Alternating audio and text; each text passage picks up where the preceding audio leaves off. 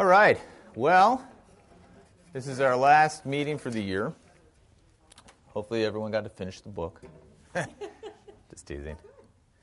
Um, we, uh, first, initial thoughts. I, I, uh, I wasn't quite sure exactly what chapter you left off last week, but this one you had to get to the end of the book. So, any, uh, I know there was a variety of things that were in the section, uh, you know, kind of brought up that were previously brought up. So I don't know if there's anything that stood out in your reading that you found interesting or, or confusing, or if you had any questions on it. Any initial thoughts before, you know, we talk about whatever I want to talk about?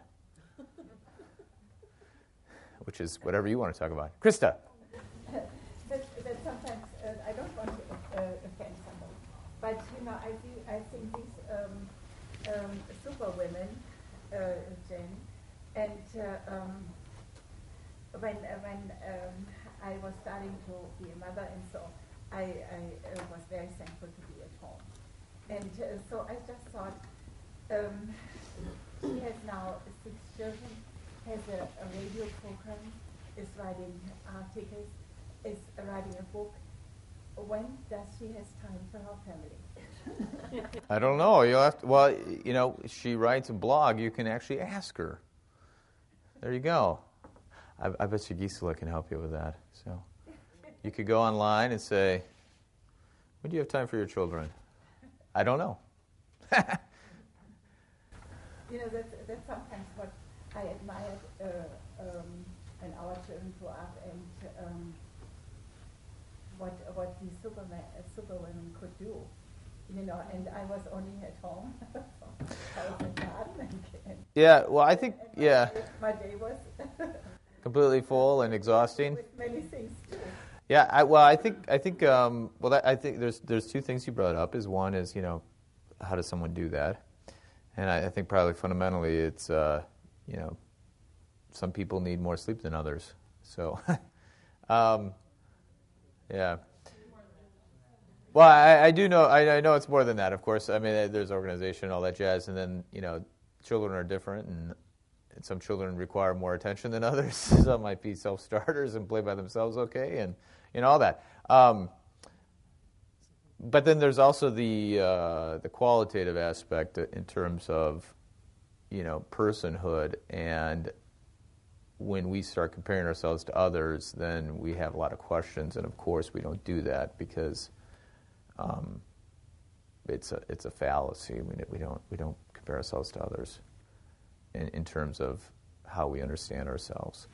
Uh, we can look to others for guidance and, and uh, encouragement, but never in terms of self self worth because we're Christians. So we look to Jesus always. And Jesus always says, You are my beloved child with whom I'm well pleased. And that enlivens us to, to do what God has given us to do. Whether it be a stay at home mom, working mom, uh, obviously none of those apply to me. Um, so, you know, you, depending on what, what you do. So, uh, Nancy. Yeah, this is completely different though. I mean, one thing that really struck me in this chapter, I think it was wonderful to see her faith develop seemed to be one of the pivotal things is when she realized that her grandfather had kind of miraculously survived the incident in the war. Yeah, right. At the same time that this little boy had died. yes. Had died. And, um, you know, it, it's still an enigma, but it, it opened to her too. She started thinking about heaven and how maybe little Tommy wasn't so bad off after all. Right. And her reflection of what story in the Bible? Lazarus, right? She always uh, presumed Lazarus was going to be super happy to be back, and yeah, it, uh, the first time that she ever thought maybe perhaps he was disappointed. I've always thought that. You know, assuming he was. Yeah, yeah. Assuming, I mean, assuming that you know he was in the presence of God and the heavenly choirs and everything, but yeah, well, of course, which we don't know. But, but I mean, those are uh, two valid speculations, right? Him being because we don't know if he was happy when he came back either. So we don't. I mean, we don't know. But the but the but the point is is that um, uh, her her reflection upon that in comparison to, to Tommy was really helpful. It gave her a vernacular to actually talk about Tommy too. I thought I thought that was very very good. Um, and then yes, and then finally, it was kind of interesting to her the pieces coming together. You know, she doesn't really timeline it, but it seems like it's almost like comes together very quickly. Which I'm sure, I mean, it might have been like that, but it might have been a little a slower process. But the um, the things that uh, what it kind of comes to a final conclusion in the epilogue, where she looks back on her. I mean, the epilogue basically, if it was put in the front of the book, we would have the cat would have been let out of the bag already. So she's looking back through the lens of her baptism. And now, through that lens, she's starting to see all these pieces that were in play and how she felt about them and how, you know, God's, God's uh, leading through all that. And of course, you know, reflecting upon her own family. And, and it was interesting. So, death and sacrifice were uh, kind of the two things that really got her thinking. So which of course should resonate with the story of Jesus. Jan and then Holly. Her, her continual struggle with, you know, she got almost immediately the answers to her prayers. I mean, this furniture just fell on. Oh, yeah, right. I thought that was kind of an odd section, but. And, and yet she's still struggling with the fact that, you know, what about the people in Guatemala? Or Right. Here, or the people there, or, or even the gal that helped her out with her children. Yeah, right. That, you know, not everything was rosy and, and terrific in, in her life. And the fact that all these other bad things happen in the world. And, you know, one of the things that, that always hits me when I come home from one of my trips is that we are the most impatient people in the world, in the U.S.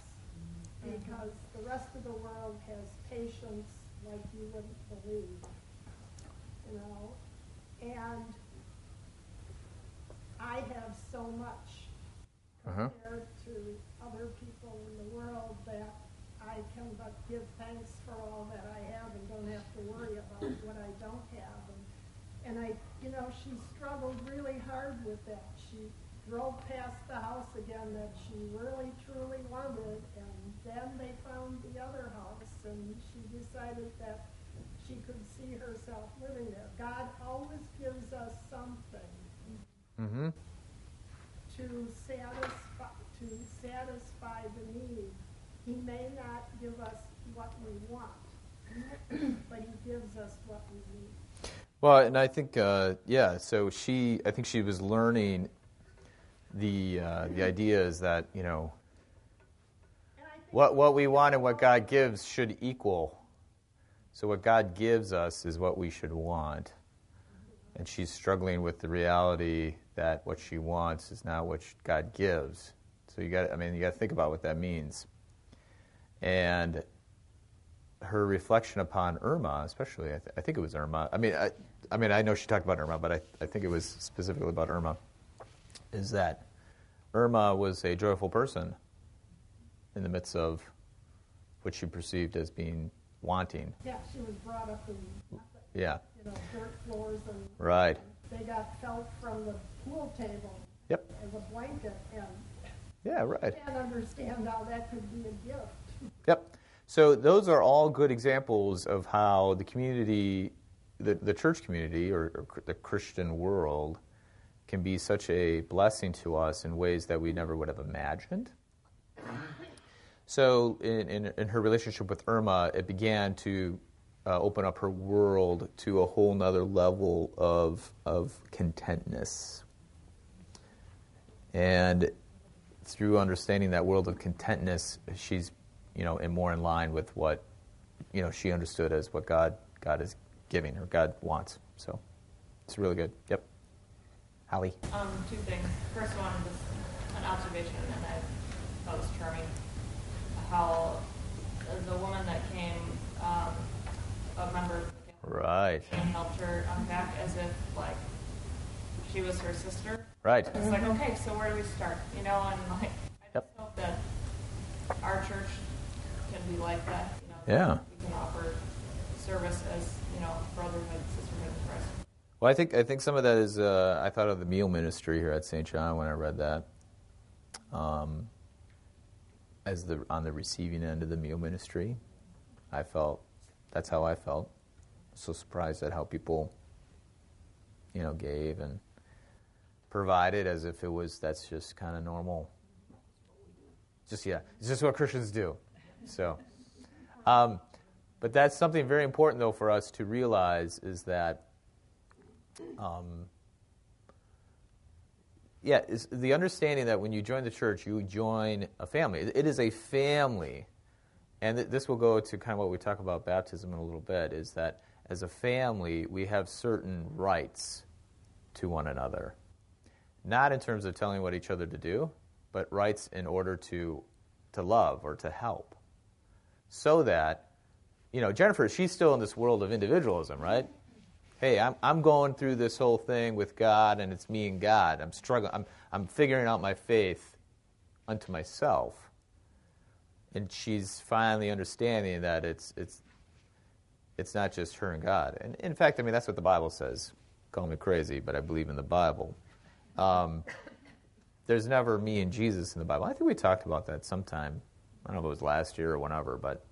Um, and so, I mean, so this is one of the ramifications. People can come over and help you unpack your stuff, you know, and help you put your underwear drawer back, and it not be weird, be normal.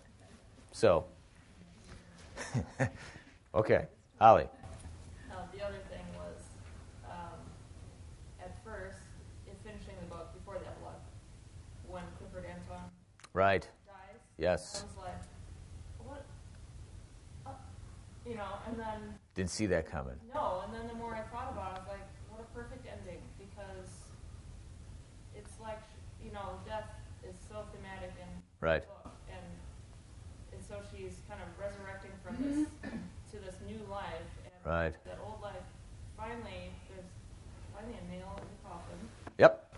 when Clifford Antone dies, and she can no longer be the person that she wanted to be, Right. Mm-hmm. and that God has moved her to this other. Yeah, well, she wants to be a different person now. Yeah, yeah. Right. So the desires have changed. Yeah, and, and uh, I think it was a fleeting napkin or something that she lets the napkin go in the wind, falls away. I was like, ah, okay. But um, that's right. Uh, death and resurrection have, has been very thematic throughout the, the book, whether it be you know very obvious or very subtle. Um, so yeah. Anything? Any other initial thoughts? Because we're gonna. Yeah, Kathy. You know, I think in that same vein when we're talking about, you know, the, the fellowship of the, of the, Right. the women, the children, she looked out the backyard and saw the children playing. Yeah. She, that, that hadn't, you know, whether they played with other children throughout the, you know, the Right. Right. story or not, but, you know, I, I, I guess I was kind of reading her mind and that Yeah. Right. this is the place where That's right. That, children belong as well. that, that's a great. That's a great point. In fact, uh, yes, I would. I would. I would say that's probably a true observation. Um, yeah. You know, it's uh, the the understanding of the community is a two way street, right? I mean, there's the aspect of uh, loving others, but then there's the other one of being loved. And she, you know, she struggled with both. I mean, some people are very willing to to uh, let other like to be critical of others who don't love. I, I often, well, not so much anymore, but but definitely in, in previous, you know, I've been a pastor seven years, so in previous years, uh, one of the critiques of church is they don't love rightly or, or enough. And you know, I would I would argue the point that sometimes the love of the church is rejected because someone is not willing to be loved. And and one of the things about being loved is that you can't tell the lover what to do necessarily. Um, and I think I think that's where Jennifer was trying to she's trying to get to this point where perhaps the community of faith, uh, the church, knows how to love, and she, she needs to let the church love her. And of course, you know, there's going to be circumstances where you know it doesn't work out, and you know people make mistakes and offend each other. But the grander story is that the church is loving towards one another. And, and of course, it's hard to be loved when you've maybe been uh, betrayed or you've uh, been sinned against. But without letting yourself be loved, then you're allowing the betrayal and the sin to rule your relationship with one another. And of course, that is not what, what's, that's not good. You have, to, you have to work through that. You have to be vulnerable and let yourself be loved. So I think, I think that's where um, you know, she kind of you know, hints to it, like, hey, this woman's going to go in my box of stuff and help me. But it was very quick to kind of get over it, right? I mean, she was kind of like, okay, great. Um, but I think, you know, whether it be your material stuff or your past, I mean, some, I mean when you live in community, people are going to get in your stuff. You're going to get in your junk. and how they handle it and then how you handle them in it is, is really a, a testimony to God's love you know, alive in the relationships. So, so think about that. Okay. Um, she made her first confession at the end of the book, and um, I, you know, it was it was a very interesting read for me for a variety of reasons, but um, well, let's okay. So uh, uh, Luke chapter fifteen. It's on the back of your sheet. I hope. Did it print right? Okay. It is the, the prodigal son. Now, in chapel, I read about uh, David and Nathan and Nathan's uh, uh, confrontation of David's sin. And I, I intentionally did that because I don't want to dwell upon that understanding of confession because it actually doesn't mimic Jennifer's so much. But I think when we, we think about going to confession, whether, you know, any sort of confession, we often think about it in terms of that. David, oh crap, I, I did something terrible, and now, you know, I'm going to have got to make right on it. The prodigal son is a very different understanding. I mean, yes, he did something bad, but there is a uh, more outstanding. There's, there's kind of a larger picture in terms of what confession does that I, is more in line with what Jennifer Fulwiler, what happened to her. So, um, so when we think about confession, I think our first thoughts should be colored by the prodigal son story rather than David. Psalm 51. And, uh, those, those are very instructive. So don't get me wrong. But I just I want us to dwell upon what happened to the prodigal son. So, you know, obviously the prodigal son you know, you, you should read it, think about it. But of course, the prodigal son is, is about a, a father and two sons. And one of the sons asks for his inheritance, which means that he's uh, basically telling his dad to drop dead so that he can have his. So it's, it's not, it's not a, uh, a very neutral beginning. It's very confrontational. It's, it's kind of awful. And of course, he, he uh, spends a few days with his dad in this new relationship, and then uh, I think it says after many days, uh, then he takes off for another country. Now, what, ha- what is happening here is the son is, is, is trying to be someone else. He, uh, I mean, he's, he is, is going to a foreign country, going to a different people and he's trying to be one of them. I don't think we think about what that means often, but he literally is renouncing who he is. Now, as he renounces who he is, the question is does he have the right to do that? Can he do that? Is it possible? Or is he just pretending? Okay? Now, of course, if you ask him, he'll probably say one thing. But I think if you ask his dad, he'll say another. So as you read this story, the, the, the, the thing that for us as we read it is, is who are we going to believe? The father throughout the story, which I think we should, or the son?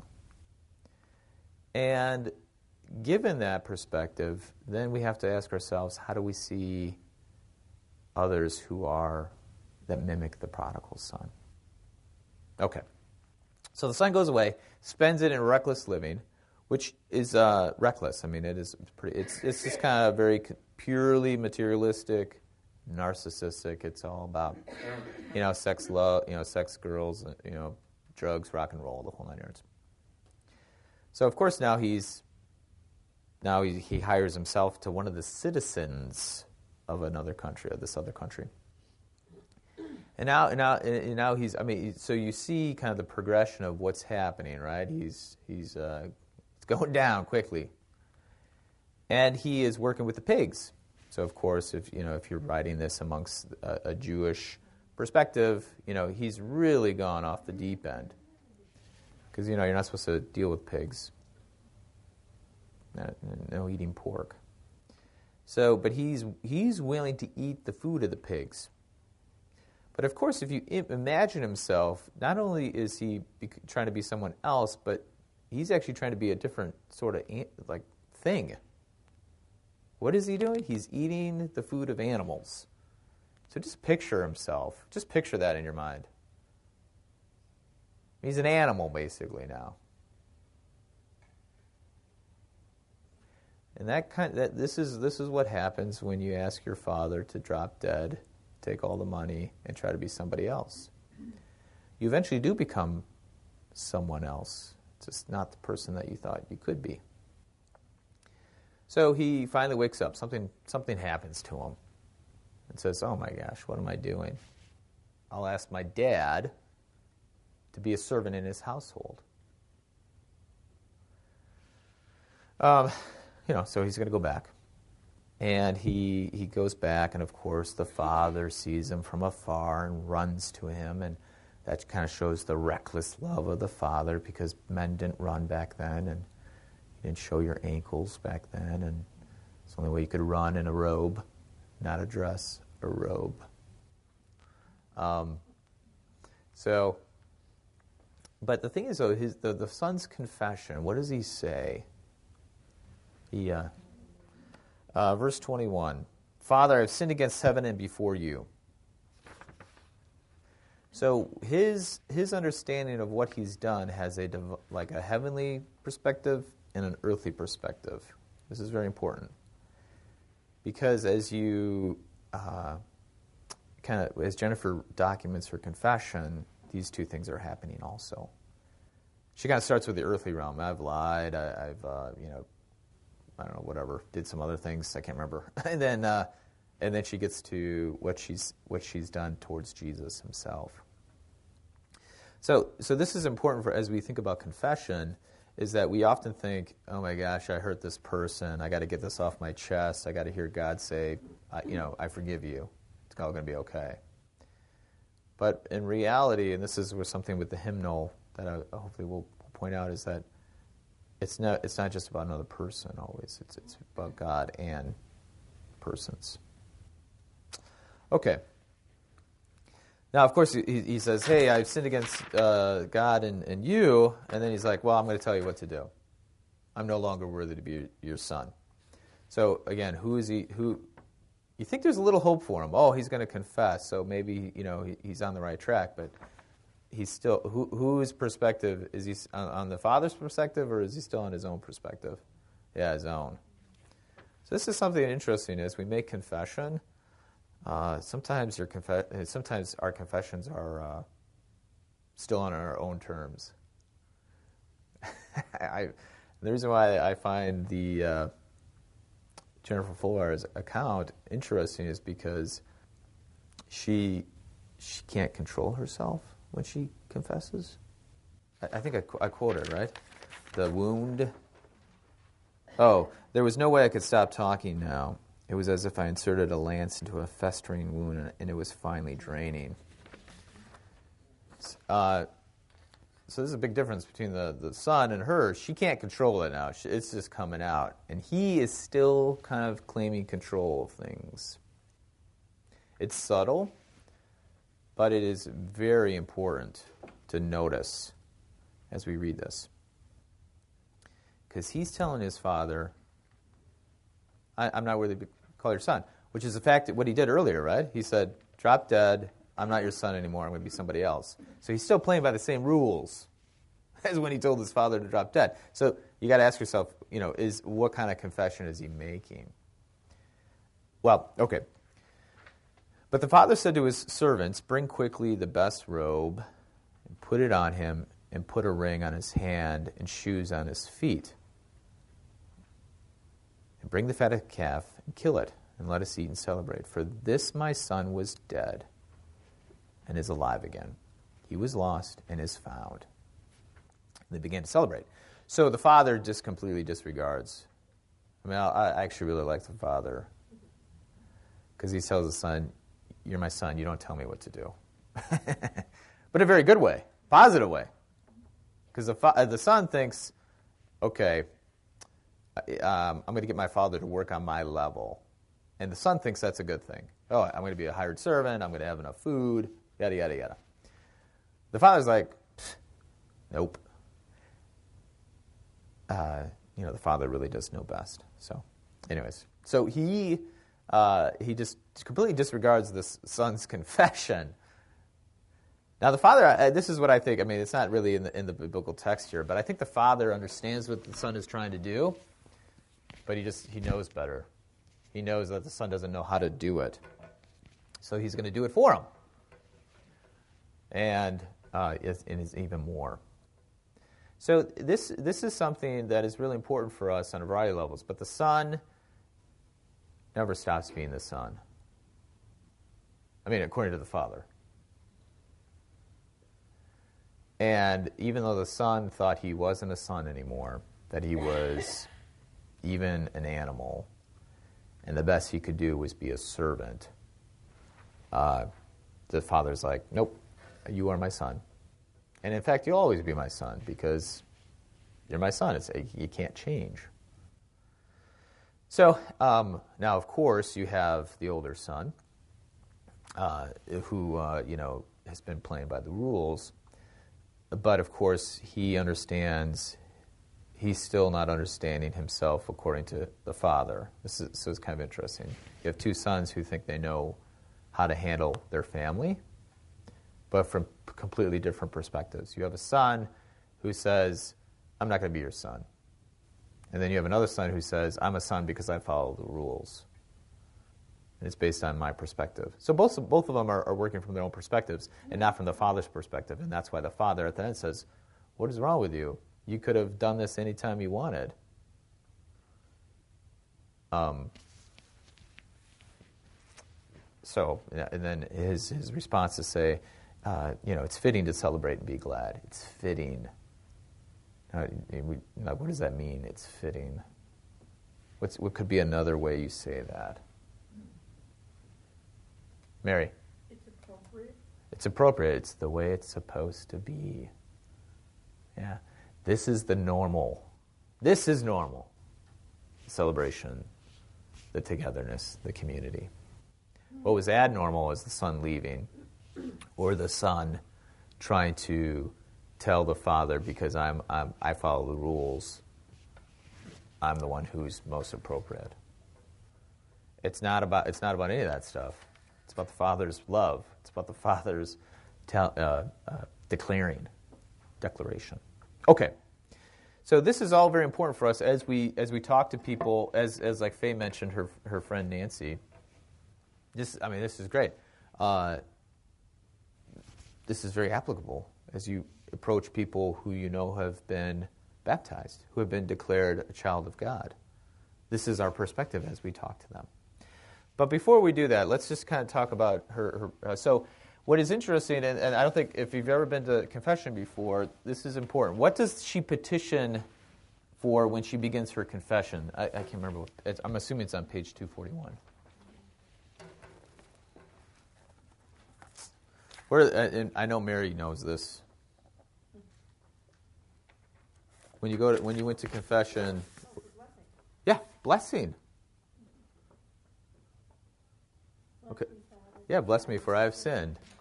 Now this is very important because uh, that's good. Okay, so you're you're coming into this scenario for a blessing.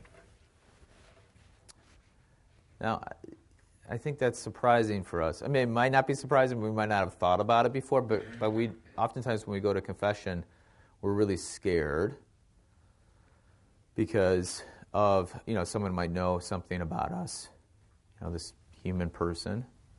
Um, but when we when uh, now Lutherans say it a little differently, but it, it's the same same point.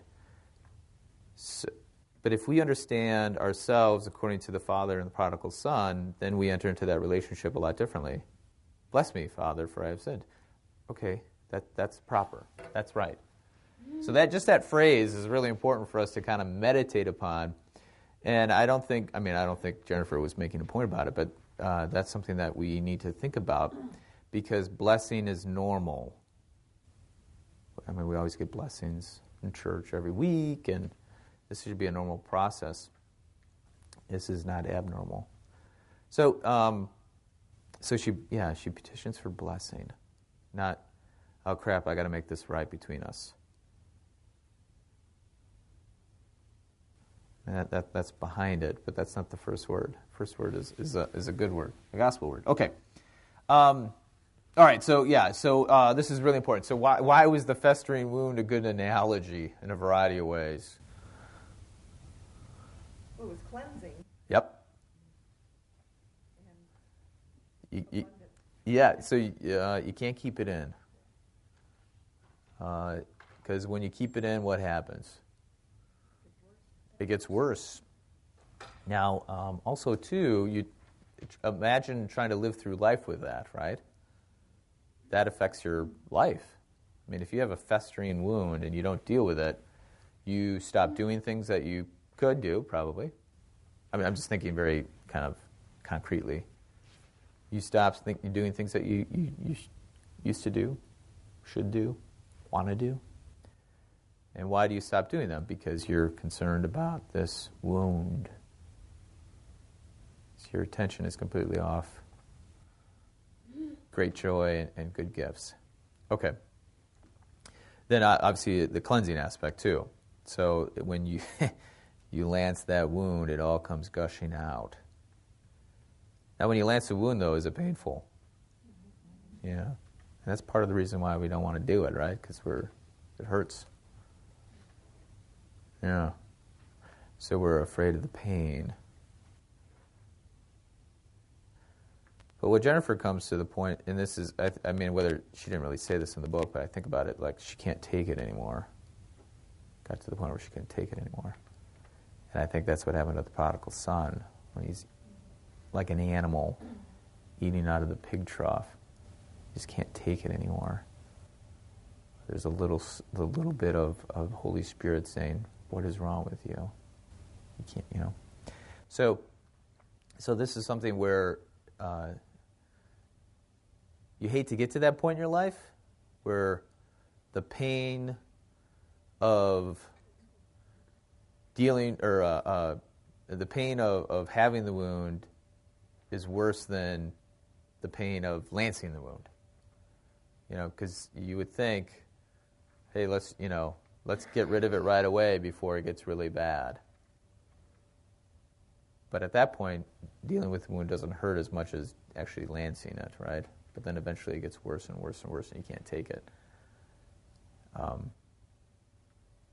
for a lot of us, usually that's what it takes for us to do things, doesn't it? That's why I, th- I think the prodigal son is it's such a it, that's a nor- that's a normal story actually, because that's usually how we behave.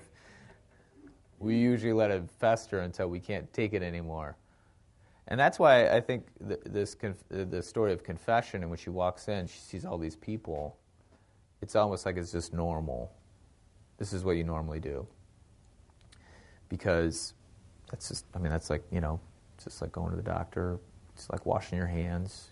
You know, you just kind of take care of things before it gets really bad. Um, so, anyways, and, and that, I think that's important. So, uh, oh yeah. So, what is the most grievous sin in her account? What was the what was the thing that really pushed her over the edge? Yeah. Yeah, and I think this is important for us. Where she made fun of uh, Jesus you know, or she cocked her head. And I, th- I think that's important for us to think about because um, we're often more afraid of people's reactions to our sins than God's. And of course, Jesus says in Matthew, you know, we should be more afraid of those who, you know, the person who can, you know, not just kill the body, but but uh, hurt the soul. So, I, I think that's important for us. But how did she get to that point? And I think this is something that you know, this is more of a Lenten theme, but you know, she really spent time meditating upon the crucifixion. Yeah, and so, well, right. Well, then that that was something too that that uh, yeah, what what caught her off, uh, caught her most off guard was the, the the priest's reaction. But I think I think this is something that we we probably uh, we need to. I think just people need to do in general when uh, is that and we need to meditate upon the crucifixion for a variety of reasons. But I think it's one of these is that it really puts things into perspective. So she mocked the crucifixion, but at the same time, the crucifixion is what made, lanced the, the, the wound. And so, uh, yeah, I, I, think I think obviously it's pretty easy to do here at the church now. You just have to look at the crucifix. And uh, that's just my practice, you know, every Sunday morning during the service is to look up. But I, am always, I always, um, you know, with silence for meditation, right? I, you know, let us, um, if we say we have no sin, we deceive ourselves and the truth is not in us, but confess our sins, God is faithful and just, will forgive all our sins and cleanse us. So, and then, then we're supposed to silence for meditation. Does every does anyone does I always I do ten count. Ten. Yeah. What's that? Oh, that's good. That's good. Well, I always it, depends on which service, but usually the eight thirty is I, I try to ten count it when there's not as much you know noise because you know we put down the kneeler and then I start the ten count. One, one thousand, two, one thousand, three, one thousand. That's good. I'll uh, we'll uh, I'll make it longer. Um, that's good. Uh, okay, good. Never mind then. That, that answers that question. All right, so there we go. Is there any instruction for us? Yeah, to think about it more often, to meditate when we sit there. And um, okay. Oh, so what caught off, uh, her off off caught her most off guard? Yeah, what was the reaction? There, there a couple, there's a couple things I think that caught her off guard. But what, what, what were some of them, surely? Well, how passionately the Holy Spirit was working within her. Yes. And yet how negative she was about Jesus and everything all along. And yet, as the wound kept getting lanced, it was the Holy Spirit and Jesus working within her to bring her in, to bring her part of that community. That's right. She, so she kind of walked into the situation thinking she's going to like say like this much, you know she thought she was in control of the whole situation. And this is why I think the prodigal son is so instructive, is because she kind of goes. I mean, not not not in the exact way, but the uh, idea that she kind of understood what, what was going to happen. Okay, I'm going to say this. Priest's going to do this, and you know, it's all going to be done and over with. And, and all of a sudden, it was like that it was all over. But yet, as the Holy Spirit worked within her, all of a sudden, she just poured it out. Yeah, it was like diarrhea of the mouth. So she couldn't control it. That was probably not appropriate to say. But um, uh, now the thing, uh, also too, though, uh, something that she never. I, th- I, think this is what she said. She never imagined. Oh no, I, I probably recorded here. Never could I have imagined the power of speaking the words of my sins, going through the process of assigning words to my deeds, articulating them for another human to hear, and never, ever could I have imagined what it would do for my soul to hear the words, My child, you are forgiven. So, um, yeah, the surprising aspect is the normal aspect, right? I mean, that, that's just normal, but it, it, it surprises her. And uh, C.S. Lewis has Surprised by Joy. It's a nice little book. And he was an atheist, you know, and he, he uh, did Pastor Beeks say that? We're going to do that next semester. We're going to do Mere Christianity, Surprised by Joy. Um, so, anyways, well, there you go. But um, so, Surprised by Joy, though, he, he was an atheist. He, he meditated upon. So, he enters into Christianity kind of like she is very cerebral, thinking, rational. And then uh, when you kind of get down to the nitty gritty, there's this overflowing aspect of joy that it just really surprises her. Like she just can't imagine that actually happening. By something that's so simple, though. You are my child. And so I think, um, has anyone ever seen Dead Man Walking? It's an old, it's an older movie. Yeah, we won't watch this scene because it would be too long. But um, uh, it's based on a true story. I mean, kind of, sort of. But there's his uh, is about a man who uh, killed. There was a murder by two men. It's the story of one of the men, and he had uh, murdered a boy. These two men came upon this couple at night, and he murdered the man, raped the woman, and I think the other guy murdered the woman. Well, raped and murdered the woman. Anyways, there's a nun who comes and visits him on death row. And she's trying to, she provides spiritual care for him. And he hates her throughout the entire movie. I mean, it's awful. I mean, there's some really awful scenes. Uh, it, it- because of the language, holy smokes. I mean, just really lays in on her. But she never gives up. And at the very end, it's like a half an hour maybe before he's going to be executed. He he uh, he finally, yeah, he finally confesses. And she calls him a, a, a son of God, and he's completely surprised by it. He uh, he says, uh, "I've been called a son of you know what many times, but I've never been called a son of God before." And so, from that point, though, in the in the movie, though, there's a there's a great serenity in him now, and he approaches death uh, with a with a clean conscience, clear conscience, knowing that his identity is no longer in what he decided, but what God has decided. And uh, and so that is something where he he's surprised by the whole thing. He's surprised. He didn't. He thought he was just making he was just making things okay, like the prodigal son. I'm just going to be a servant. This is going to be kind of our new relationship. And God just works on a whole different level and then brings him into the family, into his presence. So, how has her worldview changed now? Well, her world has been broken open. And it hasn't been broken open into a whole new world, but in a world that was always there from the beginning. And that's her baptismal world. That's the epilogue. So, yeah, there's two ways of getting home. One of them is to stay there. The other one is to walk all the around the whole world till we come back to the same place. G.K. Chesterton, Everlasting Man. Uh, and what through the epilogue, she's thinking about this as her. Uh, I can't remember if it's her third child or whatever's baptism, and she she so she's utilizing someone else's baptism to meditate on her own. I don't know if we do that enough.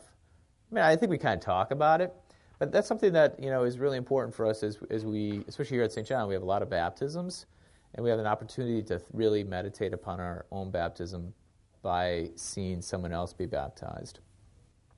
And, wh- and by doing that, though, there is this recognition that we belong to the Heavenly Father. And as easy as the prodigal son and Jennifer Fulwiler was to forget that, just because we forget it doesn't mean it changes it. And so that's why having these baptisms all the time is a great opportunity for us to really meditate upon what has actually transpired in baptism. There's a, and there's that long quote there. Uh, and as we do that, understanding ourselves as being baptized then will really dramatically change how we approach others who are baptized. And I think for most of our loved ones, we have people who are baptized, but don't practice the faith anymore. Maybe even renounce the faith, like Jennifer Fulwiler did. But as we talk to them, it, I, I think this idea of returning home is really important for us because now we have certain claims on them. And we, actually say that in the baptismal rite. It's not as long as the one in the, the blue hymnal, but It's, the idea is still there. Amen. We welcome you in the name of the Lord. Uh, we welcome you what? To the family. We're welcome to the family. And in the old LW baptismal service, we had a little bit longer to make that more explicit. But um, yeah, and by the way, too, I, I, don't know if I said this before, but uh, you might have noticed this in our baptismal service. Really, there's only two parts where the baptismal family speak. One is when you ask, How is the child named? And then we ask the sponsors, Do you want to do this? And they say, Yes, with the help of God. All the rest of it, I don't know if you've noticed, but like pastors, lay assistants, maybe some of you guys have caught on and started doing it. I don't know. But we answer all together. You can answer all together. That's really important for us because as we do that, as we do answer together, well, technically you do, but I think it's important that you actually voice it, is that you're making claims on this child. You're saying you're, you're a child of God, so you know, you're saying what God says. But at the same time, you're saying you're part of the family now.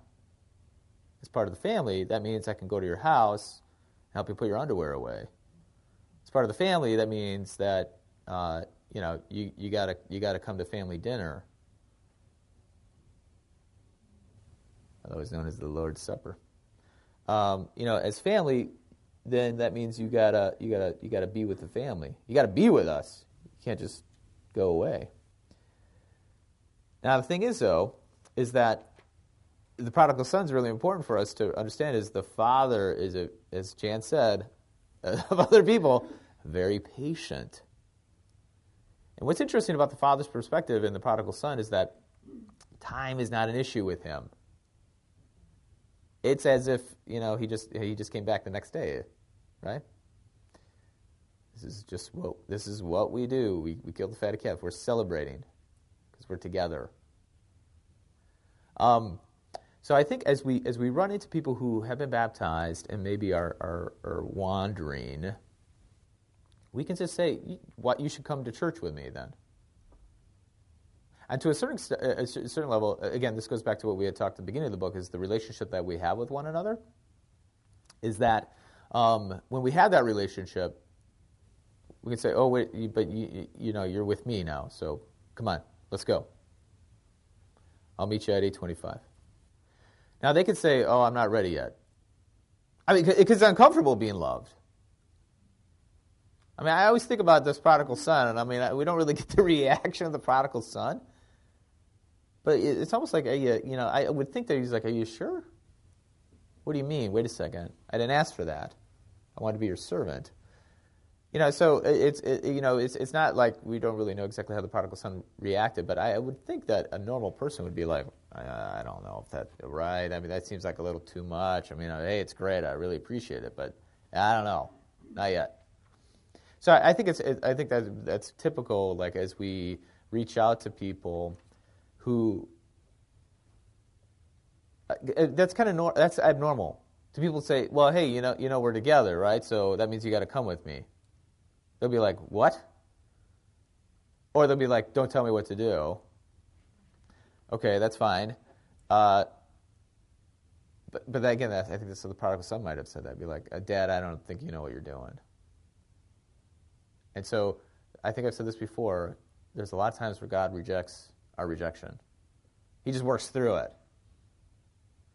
And it's not like He's not listening. I think this is important for us to realize. So, on a certain level, when we interact with these people, it's almost there was a uh, there was a commercial nation uh, national I don't know if it's still around uh, some bank national bank or something like that and the guy is talking to uh, the, the, the, banker is talking to the client, and the banker is is uh, or I'm not the banker. The, the, the client is just very concerned about the free checking. It's all about free checking, mm-hmm. and and the banker's telling me, "Oh, you get all these other things. It's great, great." And and the guy's like, it, like that's fine. It doesn't. You don't care about it. He just keeps he keeps going back to the free checking, like he's not really listening. He's listening, but he's not listening. And I, I always see this this face on him and I was like, that's how I need to be with people who say like no to me about like coming to church and stuff. I'm like, okay, so 8:30 Sunday morning. Okay, great. It'll be great when you come because we'll have coffee. You know, it's just this con- this constant working that you I mean, you, you hear them, but you, you don't hear them at the same time. I, I think that's it's important for us. And and uh, so I think that's how, and and that's been something for me, you know, as, as becoming a pastor is is like. Uh, that's that's been kind of unusual for me to deal with. Like I, I've had to learn how to do that with people. And uh, Pastor Bukes and Pastor Bruzik and I, we've been making phone calls to people and talking to people who haven't been to church in a long time. And sometimes they haven't been to church because they don't live in Illinois, I mean, here around anymore. We found that out a lot of times. But other times people don't come because they just don't come. They're just like, I don't know, whatever. And so we're like, okay, well, we'll see you on Sunday. It'll be great. Come on back. And, uh, you know, it's kind of an odd thing. And then other people are like, you know, take me off the list. I'm, I'm never going to come back to St. John, or I, have gone to a different church and whatever. But when we talk to these people who who uh, don't fit any of those, we just say, okay, well, we'll see you in church then. It'll be great. I can't wait to see you. I can't wait to, to talk to you. Most of the time we get messages, though, so no one calls us back. But when we do get that chance to talk to people, and so I've had to practice that a lot as of late. It's just been like, okay, great, yep, all right, Sunday, 8.30, 11. Come to those because I know I'll be there. Saturday, you have to take your chances with the other two guys. I might be there, might not be. Um, and the reason why we can say that, though, is because they're baptized. We, uh, and so we don't, we don't, we, we, we uh, especially with people who have sinned, and maybe we know these people. I, I think about uh, a friend of mine. I just reached out to this friend who's who hasn't been here a long time, and I just said, you know, we love you and we want you to come back. And I, a little part of me is like, I, I can't be concerned about the sins that he's committed, because you know, of course, that's keeping him away. But having uh, just petitioning him to come back is a sign of, of reconciliation. I'm not going to let that stop things. Um, yeah, so I, I, I know I haven't done a good job of just sticking with it like the father has, but something we all need to work on. I'm babbling now. So, Krista. Um, that was my question. Is it just uh, not the same reaction of the first son? Uh, that he, he doesn't, uh, I was always wondering, he doesn't have the joy you know, to be at home, or he doesn't see uh, that he has everything. Right. What she needs, but um, he's lacking on joy. Right. I think, as, as you mentioned it, perhaps um, uh, friend, friends, um, they don't go to church. Is it not that they don't have the joy to to serve God, uh, um, or they don't see it as a necessity in a certain way? Oh yeah, right. Well, yeah, I mean, uh, I, I, talked to a, a, an older gentleman who said, "Well, I don't come to church because I don't think I need to. Ha- I don't need to have. I don't need an institution to help me with my relationship with God, or something, or something like that." I'm like, well, you, I mean, do you read the Bible at all? I kind of play silly. I said because you know in the Bible it's never just you and God. It's it's always we we and God, and so you need to think about that. And I said also think about like you know like uh, when you die, who's going to do your funeral? You, do you think about those things? Do you think about what God says? So this person did, just completely just didn't didn't care, right? I mean, but this person is a baptized person, so we have to say, okay. I mean, they've stayed away because they their abstinence, not because of shame or guilt. But what I've found out is that that's the, the, that's the exception to the rule. Most people stay away because they're ashamed, and and it gets to the point where actually they're ashamed because they haven't gone to church.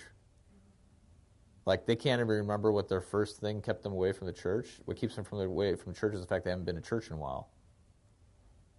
I don't know if, if you've ever talked to anybody like that before, or or maybe you know someone like that, but it's uh.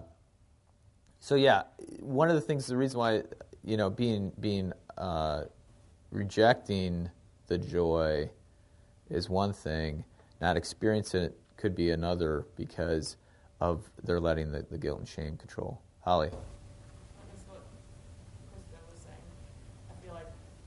those are the joyless people that are actually in church. They're coming and they're they're taking in God's gifts, the father's gifts. Yeah, right. The older son, right, like joyless. You know, I feel right. I feel like there's less hope for them than the person. Well, yeah, right. I mean, to a certain extent, there's always the same amount of hope for everybody. But yeah, Holly, Holly I mean, do you understand what Holly's saying? Is that there are these people who come to church and they're they are uh, they come to church because they think they're they're they're playing by the rules, they're in control. We're going through the motion. Well, yeah, going through the motions, however you want to say it. I mean, it's one of those things, though. But that's the aspect of of the uh, story in Fulwiler's story, and the, and obviously then the intent of the prodigal son story is that through this uh, kind of reckless love, there's this joy that springs up uh, in in the the Christian, then that lives a life of celebration and thankfulness. And that was, that's one of the things about the older son. He's not really thankful. He's just, he's He's always had a different destination in mind, just like the Jennifer's book. She said it somewhere, I don't remember where I read it, that she followed a different destination, and then Oh yeah, right. Like she, yeah. So yeah, it, it, she, she, near the end she said that. Yeah. I can't remember. well, she, she doesn't see her journey so much as as, as to a, a, a, a foreign destination, but as a return home. And I, yeah, so a lot of people think going to church is going into the foreign destination, but if you've been baptized, You yeah, right. Now again, it's different for someone who's not been baptized. I mean that that's something where that's a whole different kind of discussion. Jan and then Nancy. Yeah. Uh, The very last paragraph that you quoted. Yeah. on The sheet too. For those of us who are moms who have kids. Right. You know, kind of walked away from the church. Yep. The fact that an avowed atheist Right. been baptized, who you would think God wouldn't give another chance, Yeah. you know, has this chance. And it's a comfort to me as a mother. Yeah. Right. Okay, you know, they aren't coming now, but God will take a hold of them. Well, and this is yeah, that's great. Um, it may not be in my lifetime. You have to, and Jen, let's just let's just play that out a little bit because the prodigal son. Who had the final word with the prodigal son and the father? Yeah, the father did, right? That's why we don't have, we don't have the prodigal son's reaction, and, and I think that's one of the points that Luke, when he write this, it, he didn't put that in there because he wanted the father to have the final say in the whole thing. And and so you think about this too, Jan, is that when we at St. John when we do funerals, this is really important for us because uh, for those who have, I, I've said this before, it, from John John ten, uh, no one's able to snatch him out of the Father's hand. I have I've done this to to a couple person members whose relatives who have been baptized and then kind of left the church, and they're like, you know, I don't know if he can be, you know, I don't know if he can have a funeral. And I'm like, well, you know, let's play this out. Let's. I mean, I'll ask you a few questions. And so he he, he didn't know, he didn't know what to do, and he, he called us, and I was like, yeah, I'll, I'll do the funeral, no problem. Mm. And that, that's basically what I preached on was the fact that it's not up to Al. I mean, there, there's something where, because you know, I think I think most people who kind of go away from the faith are not your typical like Richard Dawkins. So, you know who Richard Dawkins is? Like you know he's he's in this. Well, he's dead now, but I mean the, the he was active atheist who was trying to destroy God and destroy the church. That is not really most atheists or uh, people who don't go to church anymore, who have a stagnant faith. It's more, it's more like, yeah, God's just not important. And so, as a pastor, we always have these pastoral calls, and, and our default, though, is to always have God have the last word. And so, as, as family members, who we have people who, who uh, either walked away from the faith or just kind of lukewarm to the faith, um, the, the, the prodigal son is really helpful for us because that gives us great hope and great joy. Again, but that I mean that obviously doesn't say you know why why are you why are you hanging out in a, in a foreign country? You should you know you belong here. Keep coming back, you know, and um, you know you can only imagine the father, you know, if he knew where his son was, you know maybe sending a messenger to say, Are you coming for Christmas dinner? They didn't have Christmas back then, but whatever, you understand what I'm saying. Thanksgiving dinner. There you go. and and so it, it's not. It, it's this is all very difficult. I mean, this is all very hard with our, our loved ones. Is that and, it, and it's such a, a, a judgment call. But the prodigal son story just helps us helps us with our frame of mind and how we approach people and family members. And so we don't always get it right. Um, I mean, that's why confession is always a good thing because it, it always it always puts things back the way it's supposed to be and gives us uh, a new start. Yep. Krista, and then we got to go. I, I just want to say the first son, is it not self righteousness?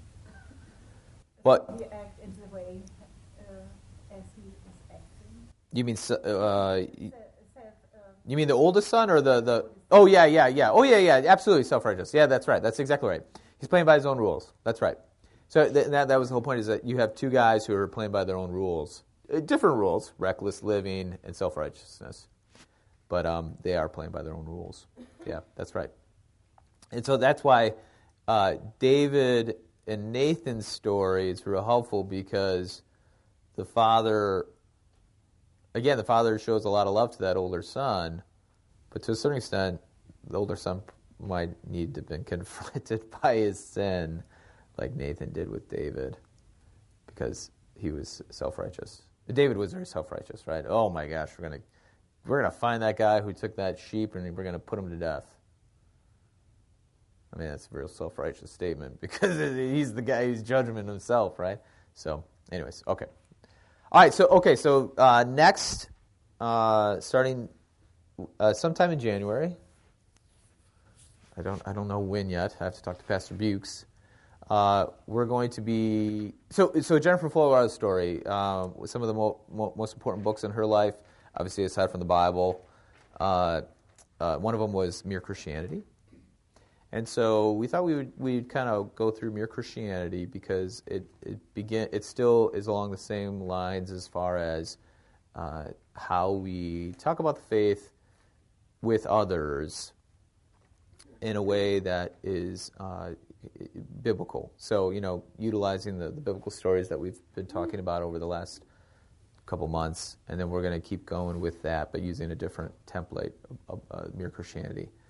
And because we haven't really talked a little bit, we haven't talked too rationally about the faith over the last few months. Um, and so we're going to get a little bit more into that next time. So there'll be copies available. There's just a shorter book. So, anyways, but if you have it, you know, great. We're going to start out with that. Okay. Let's pray. Lord, remember us in your kingdom and teach us to pray. Our Father, who art in heaven, hallowed be thy name. Thy kingdom come, thy will be done, on earth as it is in heaven. Give us this day our daily bread, and forgive us our trespasses, as we forgive those who trespass against us. And lead us not into temptation, but deliver us from evil. For thine is the kingdom, and the power, and the glory, forever and ever. Amen.